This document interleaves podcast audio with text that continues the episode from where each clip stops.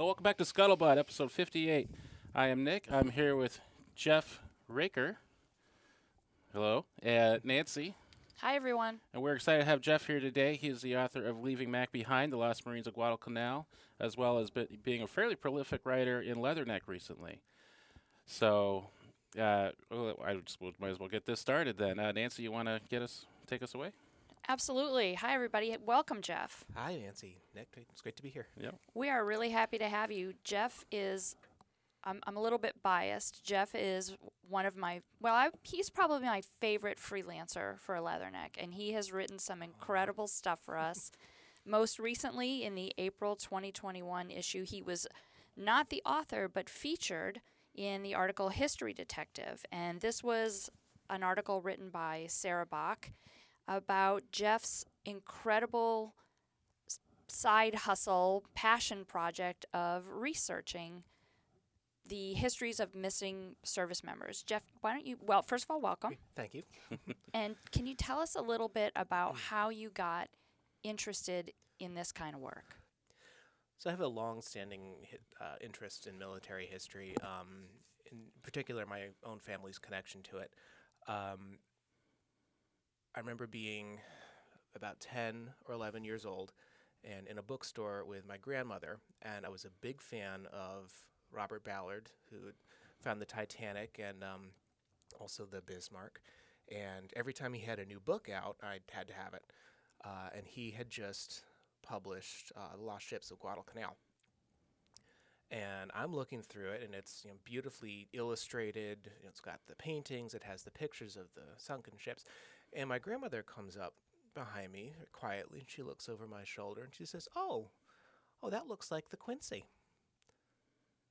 And sure enough, yes, it was, the USS Quincy, CA-39. And my grandmother is not the sort of person to pull that sort of trivia just out of her hat. And so little me turned out and said, how did you know that? And she said, that was my Uncle Ned's ship. I said, okay, that's who is this? Who's Uncle Ned? She said it was her uncle. He was Lieutenant Commander Edmund Billings of the Quincy, and she said he died aboard the ship. He never came back. And so that just brought me right up short. Here I am looking at these, this great colorful picture of this beautiful ship with its flags flying, and I start leafing through the book. And I realized the painting on the cover of the book is the bridge of the Quincy, and there is a description of my great-granduncle in his final moments. He was up on the bridge.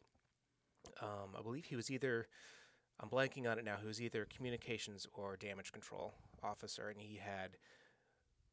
he had talked his way into the service. He had served in the Great War very briefly in the Army, and had been a yachtsman after that. And I think he pulled in a lot of connections and did a lot of browbeating and wrote a bunch of very strong letters to get into the Naval Reserve, and they put him on the Quincy, and he just absolutely adored it.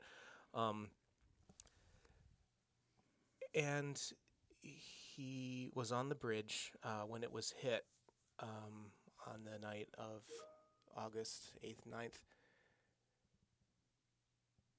and a young ensign was running up to see what had, if anybody was left alive, and out comes Lieutenant Commander Billings, and he said half of his face was gone, and he's just backlit by the burning pilot house, and his last words were, "Everything will be okay, son, this ship will go down fighting."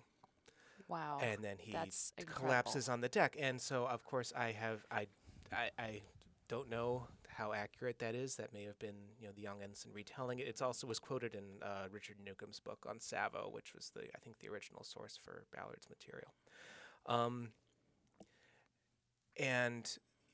Just as a young kid, to sort of have that, whoa, famous last words. Wow, that was really something. So I started. That was sort of the first toe dip into family history. I veered off of World War II for a while. Got really heavily into the Civil War, as a lot of kids do. And then when I got to college age, I started learning more about my Marine ancestor. His name was Philip Emerson Wood Jr. He was a first lieutenant of the 24th Marines, 4th Marine Division, and was my grandmother's cousin. So this side of my family did not do well in uniform. He was killed in action at Saipan at the age of 23. Philip was a fantastic letter writer, very, very intelligent young man, and I remember hearing stories from his surviving cousins, and it was always, like, oh, like it had been such a tragedy that he died so young, because they felt that of anybody in the family, he was the one who was really going places. So for my my undergraduate, it was a graduation present. My uncle got me a typed up transcript of some of his letters, and I was reading through them. It was, it's 2006. There was a lot of young men who were my age and Philip's age were, overseas, in Iraq and Afghanistan, and I remember reading these things, and they're addressed to, to dear girls, his mom and his sister. And his sister's name is Gretchen. She's my sister's namesake. So I have these letters from an ancestor of mine who is my age, who is coming out of an Ivy League education and volunteering to serve, having had zero inclination to go into the service previous to 1942. And they're... a name started appearing in some of these letters and cropping back up, and that was the name of somebody, Sergeant Irvin. So I started doing a little bit of digging. I, of course, was like, "Oh, this is cool. I want to find out everything I can. I want to see if he has anybody who remembered him is still alive. I want to see if any of his buddies are still alive." And I started, reaching out. One of the veterans from his company A, had a website. It's still up. So if you search for Al Perry's 4th Marine Division website, it's wonderfully done. His son maintains it. And Al put me in touch with a couple of the other veterans, including some vets from the weapons platoon, which my ancestor had led. And sort of through them, I learned more about Sergeant Arthur Irvin, who was about Phil's age. They were as different as night and day, as far as I can tell. Phil was, very highly educated, way too tall and skinny to be allowed in the Marines. He had to get a bunch of waivers for his weight. And then you've got Sergeant Irvin, who had enlisted before Pearl Harbor. He was arrested. He was in the brig, actually, at Naval Air Station Pearl Harbor, because he and a buddy of his had stolen a car, and they were on their way to, court-martial. They were let out of the brig. They volunteered to remove unexploded ordnance from the field. Because they were actually in the brig when the Japanese attacked. Oh yeah, they were in hock. They were waiting. Waiting a court-martial. So they got let out to, defend, and then were flung right back in there, and then they got sent to Naval Prison Mare Island, and both were sentenced to discharge. I'm kind of getting ahead of myself here, but anyway, Sergeant Irvin got out, volunteered for the 22nd Marines, eventually joined 3rd Raider Battalion, and then from there moved over to the 24th. He was a Navy Cross recipient for action at the Battle of Roi-Namur, and the two of them became very, very close friends, as far as I can tell, and as much as a lieutenant and a sergeant, I guess, could be with the boundaries of rank. So much so that when they were on Saipan together, they were on the same patrol on July 5th. They volunteered to take a group out to rescue some civilians who had been stuck between the lines and were trying to get behind the Marine positions. And they were told that there were Japanese personnel out ahead. They went anyway, and Lieutenant Wood was shot through the stomach, and then Sergeant Irvin was shot through the head going to his rescue. And this is these are really, it's an incredible story, yeah. One that honestly I think would only happen in the military, where people who are so completely different and from such different backgrounds would become so close, you know, particularly under fire. And you've written about both of these stories for Leatherneck. Really, really, both of these men were compelling characters in their own way, and where their stories intersect is even more compelling, in my opinion. Yeah, it, honestly, if I tell this story to people, they're like, "That sounds like a movie." It's like it's yeah, but it could, you couldn't make it up. But in sort of in kind of a roundabout way, this is what got me interested in telling stories of the missing, because as I was doing my research into this event, I found I could trace the burial sites of all 6 of the Marines who were killed on that patrol, except for Sergeant Irvin. He was on the list of officially missing. And it didn't make sense to me. I had all of these eyewitness accounts that said they were killed together. I have a letter from their commanding officer that said, you know, I visited their graves. They're buried side by side on Saipan. And a lot of the veterans hadn't known either that he was still non-recovered. It was a terrible shock. I didn't know. My friend George was not aware of this until I mentioned it to him, and just the look on his face was horrible. And George was someone who served with. Yeah, he was George Smith. You met in the course of your research. Yeah. He became a very dear friend of mine for many years. He passed recently. So you and George together had a kind of a mission to find Arthur. Yeah, that's right. He we were in many ways we were partners in this, and he was getting on the phone. We were trying to track down family members. We did actually succeed in contacting some of them, and we even we got to the point where we felt like we knew exactly where he was. I collaborated early on in this process with retired Marine Gunnery Sergeant named Ted Darcy. He has a group called WFI Research, and he provided me with charts of the Saipan Cemetery, and I got a hold of Arthur Irvin's dental records. Lo and behold, buried right next to Phil Wood, and next to another guy who was killed on the patrol, is unknown X-64 on the burial chart. So we pulled the X file for that individual, took a look at the dental and physical characteristics, and said, okay, this has got to be him. And that was 11 years ago. So it took a while, but I am happy to say that his case was finally resolved this summer.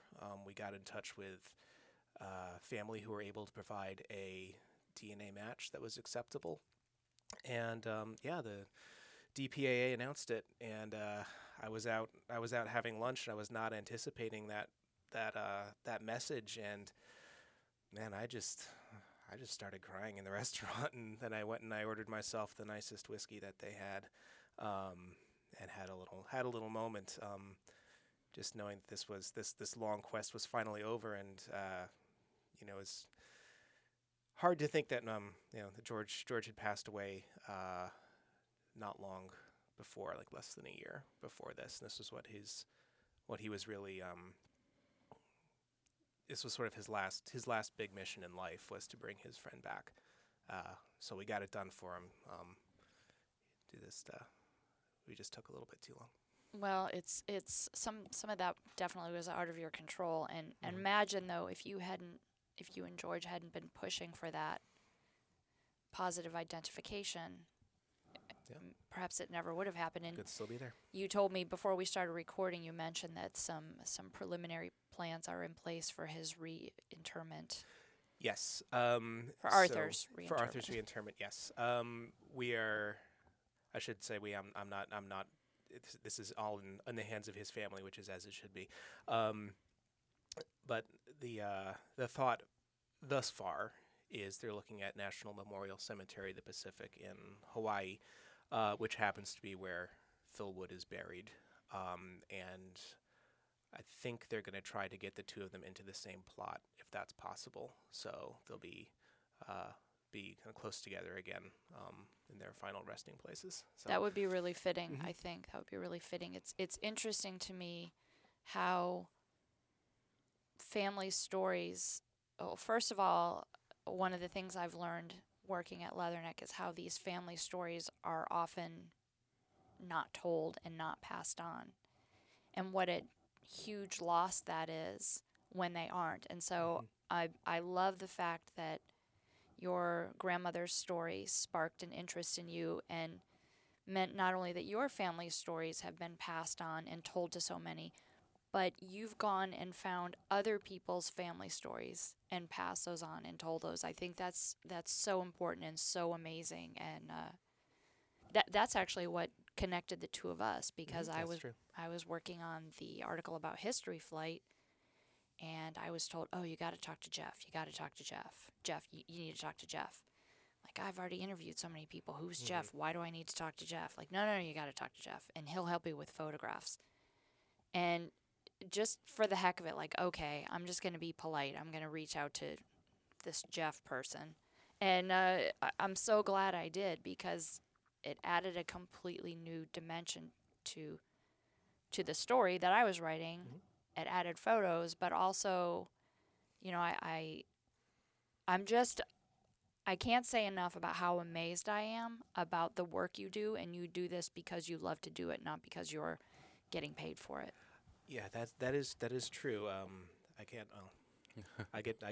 Leatherneck does pay me for articles. A few dollars a page. Yeah, a little bit here, a little bit there. I mean, it's actually it pays better than book royalties. So if anybody out there is thinking about doing magazines or doing a book, start with the magazine. Hey, shameless plug, Leatherneck. Yeah, looking for submissions, guys. Get them in.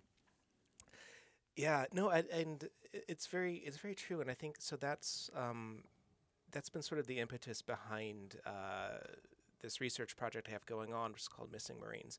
And the idea is to kind of preserve and tell as many of those stories as is possible. I find I do have degree in military history, and of course, you know, it's important to get the stories of the battle down. But like those have been told so many times.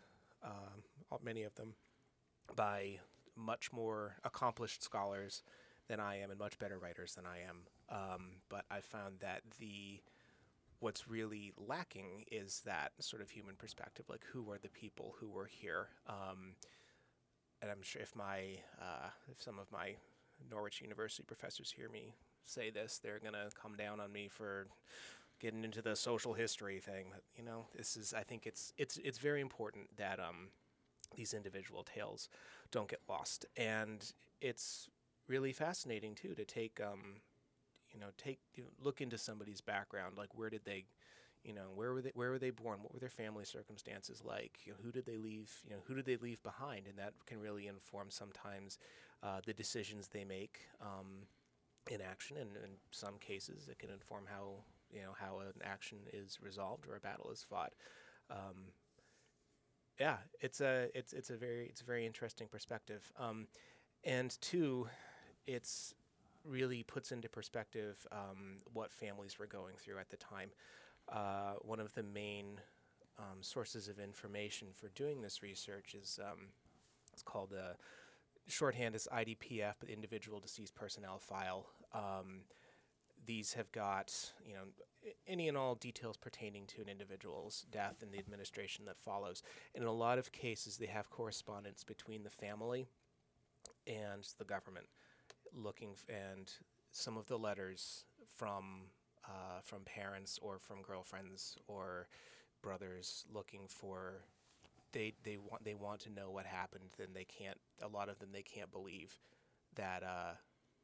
That somebody is dead, and especially if you have a case when somebody's missing or non-recovered, a lot of the times there's a lot of doubt, and people don't, you know, they just can't, without a body, they can't believe that this person is gone. And you know, you'll say, oh, he must be in a hospital. He must have lost his mind. He has amnesia. He's in a hospital somewhere. He's been so badly wounded, he doesn't want to come home. There was a really, one of the really heartbreaking ones. I was a sergeant, Sergeant William Ball, who I believe was in the 2nd Marines at Tarawa. And he was reported as wounded in the battle, marked for evacuation, and then missing, and they his family never found out where he was buried. They were told by one of his somebody who claimed to have known him that he had been injured in the arm, and he had been seen going back towards the beach. So they thought for a long time that this had happened, and I guess in some of his conversations with friends and family, he said, if I'm going to lose a limb, he said, I'm not coming home. I'm not going to subject my family to that. So the family and his, I don't recall if she was his fiance or his wife, his high school sweetheart, lived for a long time, believing that he was out there somewhere and just was refusing, to come back. And I think eventually they did accept his fate, but it took many, many, many years of just this uncertainty, and thinking, and doubt, thinking why would he not come home? We'll love him anyway. So Sergeant Ball was identified a couple of years ago. He was killed on Tarawa. He never made it off the beach. What maybe a coincidence, but I'm not sure, is that when the remains that were found, the left arm was missing. Wow. And they said he had been shot twice in the left arm, and he was seen going back to the beach like that. So he had the left arm was gone, and then something had gone through his skull, and that's what eventually killed him. But just to just like reading the correspondence between this guy who had so many hopes and dreams, and he was gonna get married to his high school sweetheart, and he had left a good job at an auto mechanic and went off, and I think he was only maybe 20 or 21 years old. So how do you separate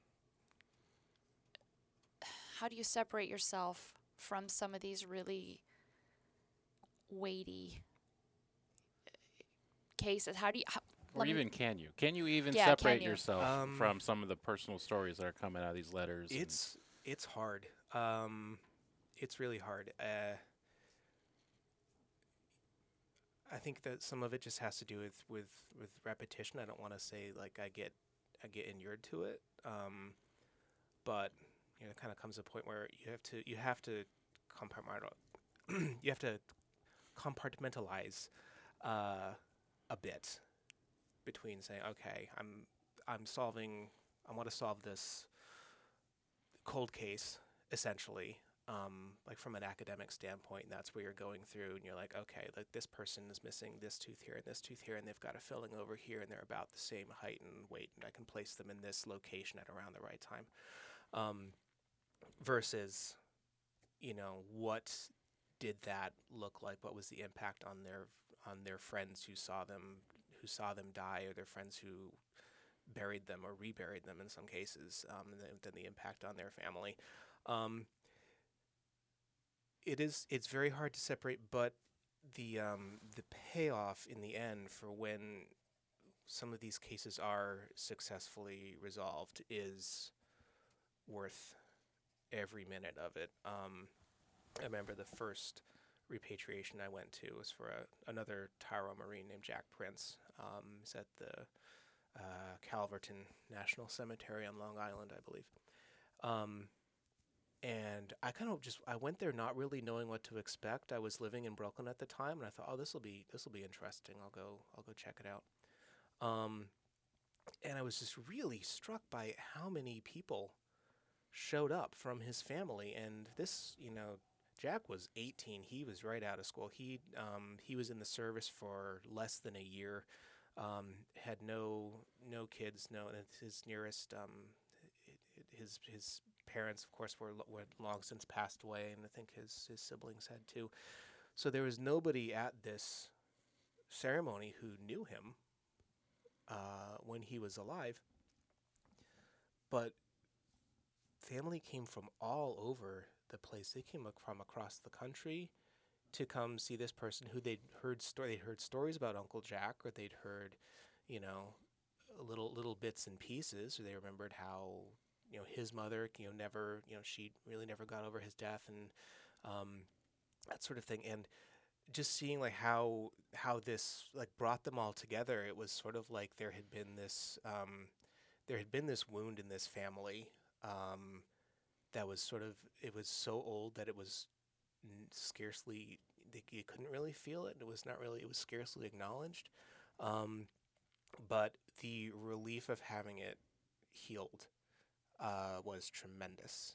And I just remember watching, talking to these people and just hearing, their reactions to this. And I thought, well, okay, this is why this is important. It is, yes, there is the promise that, we're supposed to bring you, if you are killed, you'll be brought home. The country owes you that at the very least. But in my personal opinion, I think bones don't care where they lie. But families do. So yeah. People are like, well, why are you so interested in dead people? I said, I'm not. I'm interested in living people. I'm interested in the ones who survive, and that's who you do the research for, really. How do you think this work has changed you?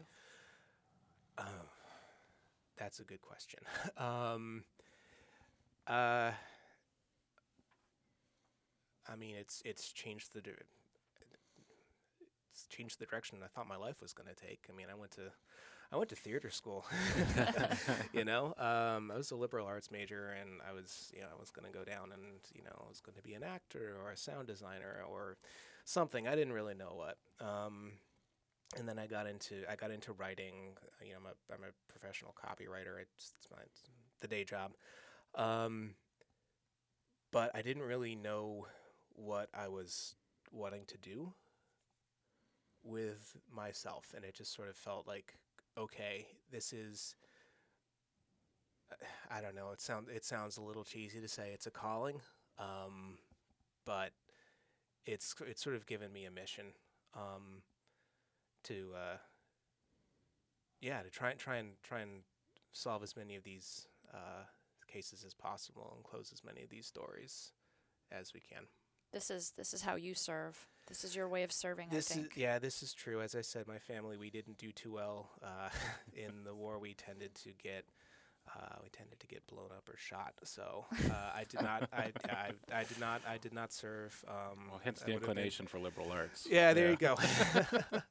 Yeah, no, I've just, people are like, oh, well, why didn't you serve in the Marines? I would have been a terrible Marine.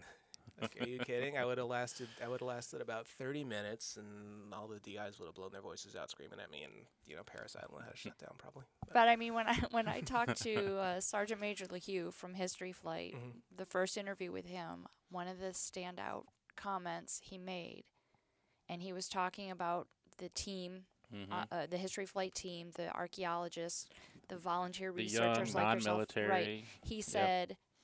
We can serve in all kinds of ways. We can be Americans who serve. We don't all have to wear a uniform. There are so many ways to serve. Mm-hmm. And I think this is a prime example of that. Because what you do matters. What you do is really important. And can you I want to follow up with that a little bit. Can Sure. you talk about what that, if it wouldn't be too personal, what that conversation was like with Arthur Irvin's family after you got the news, what that first conversation might have been like? Sure. So his family, this is the... Okay, I apologize if you listen to this and I mangle your relationship. This is... Kay is the daughter of Arthur's half-sister. They had... Arthur's mother was married 3 times, I think. She lost her first 2 husbands when she was quite young. Arthur was born from her first marriage, and Barbara was from the second, I think. But because they shared that family connection. They all had the same mother. They all had the same mother, and this is going to be important in a sec. Barbara Dyer, the half sister, in the letter about five or 6 years ago, she really wanted to find out what had happened to Arthur. I think she was maybe 10 when he was killed. So she had remembered him as this fun guy, always smiling, which is completely at odds with everything I heard about him from in the service, which is that he never smiled and never laughed, except under one very specifically telling one story about being in combat, and they said that's the only time he laughed. And they were the ones who were really pushing for this, and she sent in a DNA sample, and we didn't hear anything. I heard from Kay that Barbara passed away within days of finding out that X-64 from Saipan had been disinterred from Manila and was being taken to a lab for testing. And that's the one who wound up being him. So we kept trying to do this, and this was in late 2018 or 2019. So as things were going through the lab, then of course COVID happened and everything shut down for a good portion of time, and then the lab started moving again very slowly. They had their priority was remains from Tarawa, mm-hmm. And insofar as Pacific Theater was concerned, they were working on History Flight's Tarawa finds, disinterments from Honolulu, right, and Pearl Harbor, and I think they were getting started. They were starting to ramp up Cabanatuan, which is their big one right now.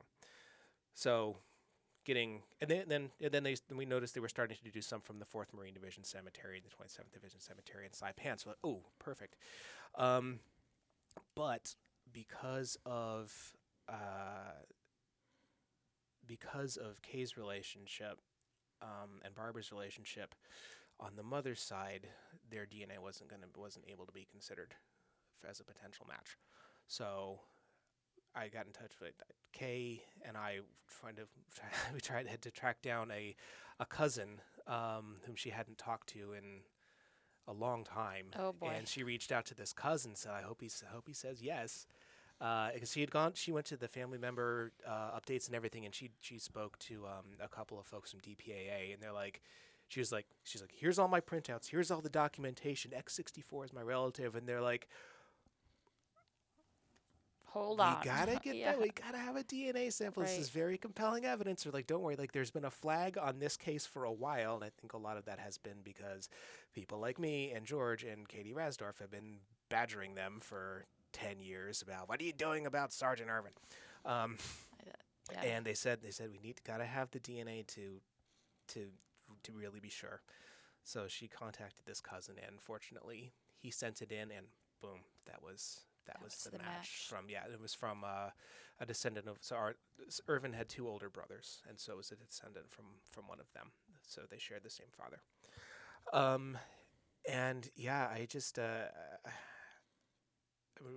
We have an email relationship, so we haven't gotten. I didn't dare phone call after that because it was going to be just so emotional. But we've been keeping in touch pretty regularly through the whole planning process, and it's great. It's great to have him coming back. And there were two others from that same battalion who were killed on Saipan and unrecovered. One of them, another one of George's friends, was identified earlier in the year too, and we're waiting on family reference sample for the last one. Who again, we're pretty sure we know which one he is because he was 19 and he had two front dentures, and there's not a whole lot of 19-year-olds in the 1940s with two front dentures, and so here's X5 from the 27th Cemetery. But again, we gotta find the right match for it to be absolutely sure. That's incredible. Mm-hmm. It's incredible work, and it's got to be a great feeling when you have that success and filled with a lot of different types of emotions. Yeah, but we probably didn't expect to be plumbing the depths of your emotions when you came in. Yeah, I'm sorry. Yeah. Oh, yeah. Maybe you should ask some questions, Nick. I'm getting a little too deep. Yeah, I mean, I guess like before I start asking questions, I can point out that we have kind of hit the trifecta of recovery, I guess, in Leatherneck, because we have the DPAA article, so you kind of get the government side of it. We have the History Flight article, so you get like the science in the field part of it, and we've got the Finding Arthur, so we've got kind of the human side of it. So if anybody wants to go on this journey on your own, we've got all that stuff in Leatherneck. Just want to point that out now before we forget about it. Right. And then kind of like let's kind of back up and let's kind of get a little bit more scholarly about this, I guess. Straighten my glasses out here. Okay. Yeah. All right. Yes. Let me get my corduroy patch jacket on. I'm ready for this. Anybody have a pipe I can smoke? So indeed, yes, quite. So here we are now in the present times. Yes. So it seems like. And I don't know if this is just because I've been turned on to it or not, that the last 10, 15 years, this body recovery, exhumation, finding the MIAs, finding all this stuff is kind of really ramped up. Mm-hmm. Do we think that's because now the descendants are starting to age out, or is it just now awareness, or is it finally we have the wherewithal to go find some of these folks? That's a good question with a complicated answer. And I don't want to have to take the fifth on the podcast, but I will say I think that a lot of it has to do with yes, that people are more aware that that this is an issue that exists. You can talk to several people who are just like, oh yeah, it was Uncle Jack, Uncle Joe. We never figured out what happened to him. And then you reach out to them, and they're like, who are you? How did you get my contact information? Like, well, I've been researching people in your family tree, and I went on Ancestry and looked up, I cross-referenced a bunch of stuff from the census records of these old newspaper things, and then I went on White Pages, and I think you're probably descended to so-and-so by this line. And if they don't hang up on you right away, then you can say, all right, so if you are this person, would you mind if we put you in contact with the Marine Corps Casualty Division? They have some questions, and they may send you a DNA sample because there's a chance you can identify your person. So there is a lot of that. I'm certainly not the only person doing this. My focus is on World War II Marines, but there are people out there who do do air crew, specialize in air crew, or specialize in the ETO. People who spend their own money to go out with organizations and go search for remains, and it does feel like the media attention that some of these efforts generates is also very helpful.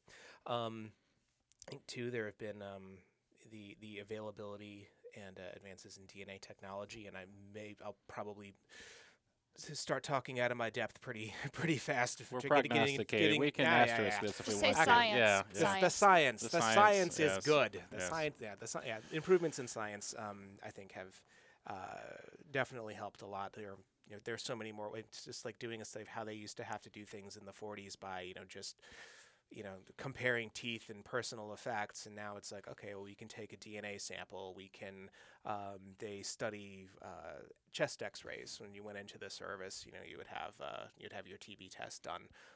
They can look at the structure of your clavicles. I guess is somebody please write to me if I'm wrong about that. I'm sure I am, but it's. So there are a bunch of different ways that they have to potentially do these identifications. DNA is always going to be the one that they want to prove it beyond the shadow of a doubt, because there are a lot of things, and it has helped in a couple of cases to resolve mistakes that were made in the 40s. I think there was a Captain Edward Walker of Easy Company, 2nd Marines, was identified recently, and They said, well, we buried somebody they sent back as Captain Walker in his hometown in Tennessee in 1947 or 48. So, but they said, no, well, this DNA test actually conclusively proves that this was him, and he was one of the unknowns. So they had to exhume that thing, and I think they've took their remains out of there. I don't know if they've what progress they've made there, but I think I recall hearing that they found not just the remains of one individual, but parts of two commingled in the casket. Oh, man. So kind of a big mistake from back in the day, but that was cleared up with the scientific advances we have available today, which is pretty cool. So kind of bringing it back to the family then. So if you have a mistake like that, where the family's already thought that, Grandpa's been dead and buried for 70 years, and now all of a sudden we realize that, nope, that wasn't him. Do we get a similar kind of response, or how do we react to that? I was not as close to that case, but I understand there was a bit more anger and annoyance than relief in that case. There certainly was that. They were more than thrilled to have him back, but from what I understand was there were a couple of tough questions were aimed at the original identifiers, and it's interesting to think they did have to process so many of these remains. Everybody who was killed in the Pacific were gradually naval policy at the time was, you're interred, if you're killed, you're buried basically where you fall, in a small cemetery. They try to group you together as much as possible, but there's no shipping available to bring remains back. It's also a morale thing, so you don't want ships and ships and ships of coffins coming back. Let's save that for after the war. So then bodies are gradually consolidated from the little field burials to larger island cemeteries, and from those island cemeteries to big depots. So like there was one on Guadalcanal for all the remains in the Solomons. Everybody was exhumed from there, brought to Honolulu, and they had to go through every single set of remains to confirm identifications, no matter how well marked they were or not. And that was a huge job. It was a huge job. It took years to do, and there were. There were three main anthropologists kind of overseeing the work in Honolulu, and one of them, Dr. Mildred Trotter, she used her this amazing, if you want to distill it down there, this amazing data set, and she came up with co-came up with a method for identifying remains of unknowns based on age and stature, that I believe was used. And again, I'm going to start talking out of my depth again, so maybe we can cut that part out. Yeah, we'll add it. Okay, no big deal. Anyway, so starting here. So Dr. Trotter used this data that she gathered to. She had a major impact on the field of forensic anthropology in the years that followed. And if there's any anthropology students out there listening, I'm sure you probably heard her name. Yeah. So was there like an evolution of the preservation techniques as they're kind of going through this process? Because they're probably learning a lot as they're going, right? So in the field, I'm guessing the efforts weren't that high, just kind of getting them buried as close together as possible. And as they exhume them the first time, every time you exhume, there's damage is likely, right? Yeah, so there's potential for put it one way for losing pieces, and for a second way losing identity. So if you don't have very careful records about who was buried where on an island, it's, if you get one person out of place, you have the potential to screw up several. And so there is a couple of missing Marines that were buried in sort of more rear area cemeteries, not combat fatalities, who appear to have been essentially misplaced. There's a Sergeant Earl Simmons from, I I think from Charlie Company 17, who died of scrub typhus at a rear area in Bougainville, and was there. You can track where his remains were reportedly, buried initially, and he was moved 2 or 3 times as the cemeteries were consolidated. And then when they got to Central Identification Laboratory, like, this isn't Earl Simmons, this is somebody else. Like, there's a major discrepancy exists. So either Sergeant Simmons' original records were wrong, or somebody messed up and they switched some names around. But unfortunately, if you don't have DNA from Sergeant Simmons' family at this point, from very specific branches of his family, he's going to be on that list. There's no way to prove it. Yeah. So, well, so as we get ready to sort of wrap this up a little bit, let me ask you, for someone listening who maybe has this story in their family, someone who's missing, buried on a battlefield somewhere far away, and they're curious to try and find out more or solve that cold case, what can they do? What advice do you have? Let's see. Well, first of all, find out everything you can about their time in the service and what their unit was doing at the time. For Marines, Navy, Coast Guard, it's a little bit easier than for Army and Army Air Corps.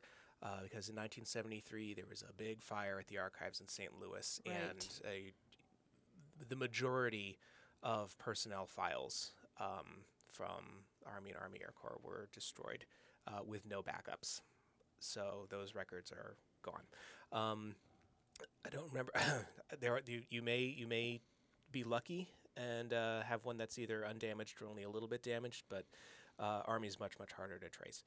You can request from National Archives in St. Louis what's called the Official Military Personnel File, OMPF. They are very, very backed up due to COVID. So, and I'm hearing reports that wait times are potentially multiple years at this point. And I'm hoping that's just a rumor. Wow. I haven't requested one directly through them. There are groups, if you can't get to St. Louis yourself, there are groups that work in the area that will send researchers out there in person, and they will go make copies for you. Redbird Research is a good option. Golden Arrow Research is another one that I've used personally in the past. That file will have pretty much, that'll be the most complete snapshot of their time specifically in the service, everything from induction until death, and then a little bit beyond. As a follow-up for that, you can get, as we previously mentioned, the Individual Deceased Personnel File, the IDPF. They're in the process of digitizing all of those. They are not all complete yet, but you can request those via the Freedom of Information Act. If they have it digitized, they can send it to you, and it's usually a week or 2 turnaround. And if you need help with any of that, you can feel free to contact me at my website. This is not a plug. This is so because I don't remember the email address to send it to, but you go to missingmarines.com and, click research help and say, hey, can you help me get files on this? And we can add all that in the show notes. Okay, yeah cool. So I would say that would be where to start. That'll give the most information from a primary source about where they were when they were killed, the nature of what killed them, and what was done immediately after their death to recover their remains, bury them someplace if that was possible, and also it'll record any post-war searches that were done. Because between 1946 and 1948, graves registration teams were traveling, the globe, exhuming remains from these cemeteries overseas and doing actual searches out in the boondocks for reported, isolated graves. They were not very successful, which is unfortunate. But they did bring everybody back who was interred in the island cemeteries. And then, kind of based on that, there are a couple of options that you can take. There are some really good organizations out there that can help you sort of further your research. History Flight is a great one. If you've got somebody who's connected to the Battle of Tarawa, if you've got somebody who's connected to Cabanatuan, or to they've been doing some work in the ETO, but you have to get in touch with them to really get the details on that. There's a group, a Japanese group actually called Kuantai, who's been working in the Marianas, and they've been trying to locate American and Japanese remains together. There is, if the person was an aviator, you can check with Justin Talon at Pacific Rex. He's got a fantastic database of information about about just the islands. Individual airplanes and losses. So yeah, reach out to one of those groups, or you can also, again, missingmarines.com. I do more than just Marines. It's, And also directly to DPAA if they know in fact, that they can give that DNA. Yeah, absolutely. And you can say DPAA's got a searchable list of everybody. You can reach out to them directly. They have contact information. If you know the branch of service, you can get in touch with them directly, and they'll be able to help you out right from the get go. Because it's getting that family reference sample FRS on file is the most important thing that you can do, and they will help you out with a little chart that'll tell you which members of the family are eligible and not, and that can save a lot of time. And then just for your own knowledge, you consider taking out a subscription to Ancestry, and I promise they're not paying me to say that, but if you can get one, that's great for kind of putting together those background stories, tracing down relatives you may have fallen out of contact with, or like distant branches of the family who may be able to help out. Fold 3 has got a pretty good searchable database of military records, so you can get on there and see if there's any records pertaining to that, or searching old newspapers either online or at a local library can also help to kind of put the face to the face to the ancestor. Sure, sure. So and what's next? What are you working on now? Yeah. I know you're working on something for Leatherneck. There's a reason why it's important is because I don't know if we mentioned it, but Geoff is an award-winning writer. Yes. So so you can always look forward to what comes next from an award-winning writer. That's right. He is. I hope so. Hopefully we keep the streak going. No, I do. I am working on another article for Leatherneck. You'll have to stay tuned for that one. Kind of keeping close tabs on a couple cases from Guadalcanal that were profiled in my book, and well on my way. My ultimate goal with this book is for it to be completely obsolete in a couple of years, because that'll mean that all the case studies have been resolved. Fingers crossed that nobody ever needs it anymore, except for a more general history, or to see some of the pictures, because there's some pretty cool rare pictures in there. I have an article coming out in Marine Corps history this winter about Tarawa, and specifically the graves registration mission and the evolution of the battlefields there. It's one of the trickier things to explain. It's really complicated, the whole graves registration process. Yeah, I still have to go back to my little cheat sheet and be like, where was Cemetery 27? Oh yeah, that's what there's 8th Marines number 2, or so they have all different names, and they basically just built an airbase over top of the whole island, and it was for more information on that, pick up Marine Corps History Journal. I've got a couple other things in the works. I'm hoping to publish a collection of my ancestors' letters. I have them all up online, illustrated and annotated and everything. But it was his sister's dream to have them in book format, but nobody was interested right after the war, so she sort of typed it up. But I would love to see that. That would be great. And we have published some of those letters in the magazine previously, for a little taste of that. Mm-hmm. Yeah. They're beautifully written. He was a really good writer. It's a good sort of warts and all look at somebody who was kind of a bit of a reluctant Marine, but so once he really got into feeling of leadership, he found it was something that he really. He had, I guess, sort of an unorthodox approach to it, but his men really loved him for it, which was great. So yeah, hoping to do that, and then really just I've been collecting stories of the 1st Battalion 24th for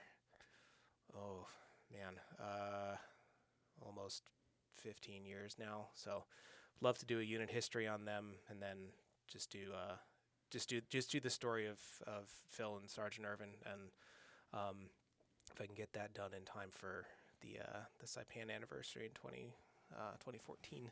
2020. Ooh, get that done for the Saipan anniversary in 2024. That would be ideal. So another book are we talking about? Yeah. Oh, that would be great. Yeah, another one, possibly two, but we'll see. Taking it one day at a time.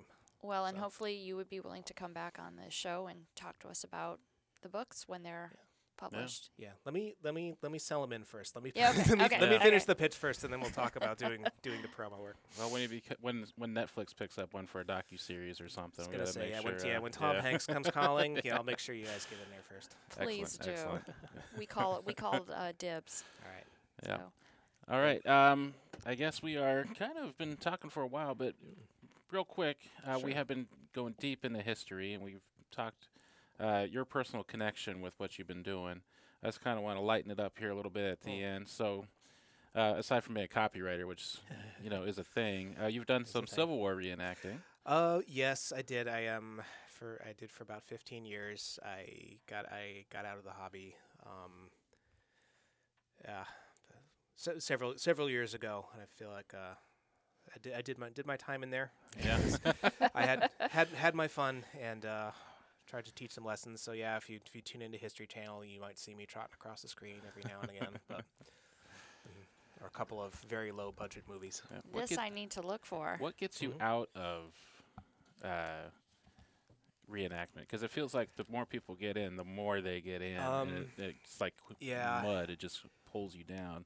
It was a personal decision.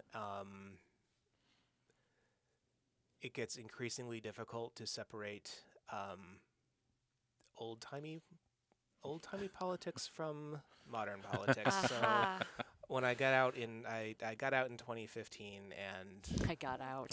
No, it was a tough decision. I made a lot of wonderful friends. In the hobby, and I still keep in touch with them, and a lot of them still do events and that sort of thing. But I just I hit a point where I kind of couldn't reconcile. I guess it's I always went in trying to educate, and a lot of people were in for a lot of very, very different reasons. They maybe didn't want to be educated. So, like I say, it was a personal thing. And some of my friends were attacked and left the hobby. And abused for their political leanings, and the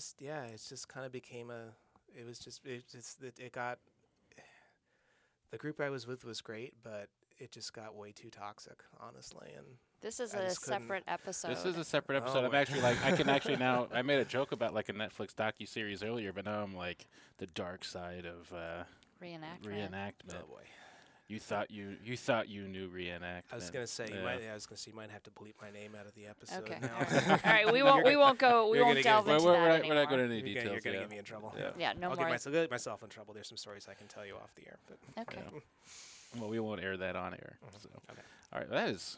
Wow, I was not expecting to go there just now. I was trying to end on a light note. You were going to lighten it up. I was trying to lighten it up.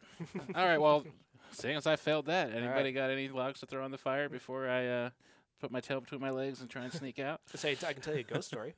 Oh, ghost story. All right. Yeah. All right, I'm all about ghost story. Cool. So this is from my reenacting days. We were down in Gettysburg working on a film project, and we decided, like the cool kids that we were going to keep our stinky wool clothes on, and we were going to go out in the battlefield, at nightfall, and just go walk around and kind of give ourselves the creeps a little bit. So we parked over, for people who have been to Gettysburg, we parked at the Little Round Top lot, and we walked over there, and we walked, through the Valley of Death and Bloody Run and Devil's Den and Slaughter Pen and all of them. And yeah, and my buddies were like, yeah, it's like, you got to check out the Triangular Field, man. I was like, what's so special about the Triangular Field? They're like, well, it's supposed to be the most haunted part of the battlefield, and it's the only. There are known to be Confederate bodies still there under a big rock. Apparently, there's a little memorial. But they were like, yeah, it's really wild. It's a lesser known part of the battlefield, because you have to, as you're going up around, like everybody when you're going by Devil's Den, you're like, whoa, Devil's Den. There's the sharpshooter picture. It's the field behind that, farther away. From Little Round Top, and there was a big, it changed hands, I think, 4 times, before Longstreet's guys even got, over the crest and into Devil's Den. So there's this huge thing. I think they wiped out a Union artillery battery over there and smashed up a New York regiment. So we're getting in there, and one of my buddies turns to me and says, hey, he's like, this is going to sound weird, but don't step off the path. When we're in there, I'm like, what do you mean? He's like, it's hard to explain, but just don't do it. I'm like, oh, okay, sure. Whatever you say. So we go down there, and at the far end of the field, there's like thunder rumbling, and there's, there's a bunch of regular tourists are sort of like, whoa, look at those ghosts over there. We're like, hee-hee. Spooking the normies. And we see there's like this little green light kind of hovering out in the distance, and it looks like a traffic light from far away, but there's not anything out there. So what's causing it? Or like a lightning bug, but a lightning bug that never shuts off. And so we're sort of looking out there to see if we can see it. And it's getting, it's dark by now, and we're like, all right, we got to go pretty soon. But notice all four of us start feeling a little bit uneasy. Okay, all right. And so in my effort to go see where this light's coming from, I've kind of gone from the path and down along this little stone wall a little bit. And I think that this thought hits all of us at the same time, so we have to get out of this field. And so I turn around to start. I'm gonna walk calm. I'm not freaking out. I'm like, come on, I'm one of the cool kids. Fine. There's no such thing as ghosts. No such thing as ghosts. I was like, man, I was like, I'm in my 20s. I know what's going on. I've been to college, and I stepped off the path, and I had one of the most intense panic responses I've ever had in my life, and the only thing I could think was I need to get out of here. I need to get out of here right now. It was the weirdest thing, and I took off running. It was my brain shut down, and it was just my body was like, get out of here right now, because I'm wearing my federal kit, and I'm on the Confederate part of the field. And I was like, I need to get out of here. Something terrible is going to happen. And I'm running up this field, full tilt, with all my stupid stuff on, and those slippery, the slippery shoes. I've got my heel plates trying to dig in so I don't slip. And my buddies they're also running too, and they're just like, get us out of here. And as I'm coming up to the wall, I felt something hit me in the chest, and my legs just went out from under me, and I just went, ass over tea kettle. And my friend who was behind me picked me up by the scruff of the neck and throws me over this wall. And the tourists are still up there, whoa, what are you guys doing? And we're like, oh my god, did you guys feel that? Yeah. And we look back, and there's look back down the field, and that damn little green light is still right there and hasn't moved at all. We're like, we need to go. We need to go right now. And because like idiots, we parked on the other side of the battlefield. So then we had to walk all the way back across through this in the dark. Dark, The park was still open. Park service, it's cool. It hadn't quite shut down yet, but back through Devil's Den, the Valley of Death, Slaughter Pen, Little Round Top. We're like, oh my god, just get us out of here. It was wild. I was I'd never been. I'd never put any sort of credence to ghost stories, and I still tend not to. And it may have been a psychosomatic response, but boy, oh boy, I felt fear like I've scarcely felt in my life. Just that one step off the path, I was like, if I don't get out of here, I'm never leaving. That's a good story. Yeah, it's wild. That is a good one to end on. Yeah, mm-hmm. I don't know how we could top that. Can't top that. In fact, that's let's clip that one out and make it its own thing. All right. So Nancy, Geoff, it's been great having you guys both on. Reminder, the royalties are very small, but Leaving Mac Behind, The Lost Marines of Guadalcanal by Jeffrey W. Roecker. Yeah. It's been great having you. I want to put a disclaimer out there that if we got anything wrong, sorry. But these are our opinions, our own. They don't represent any companies, publishers, or the Marine Corps, or the Marine Corps Association, or DPAA. I don't want to be speaking for them. I'll get in trouble. So, all right, we only speak for ourselves here. That's right. With that being said, we'll catch everybody on the flip.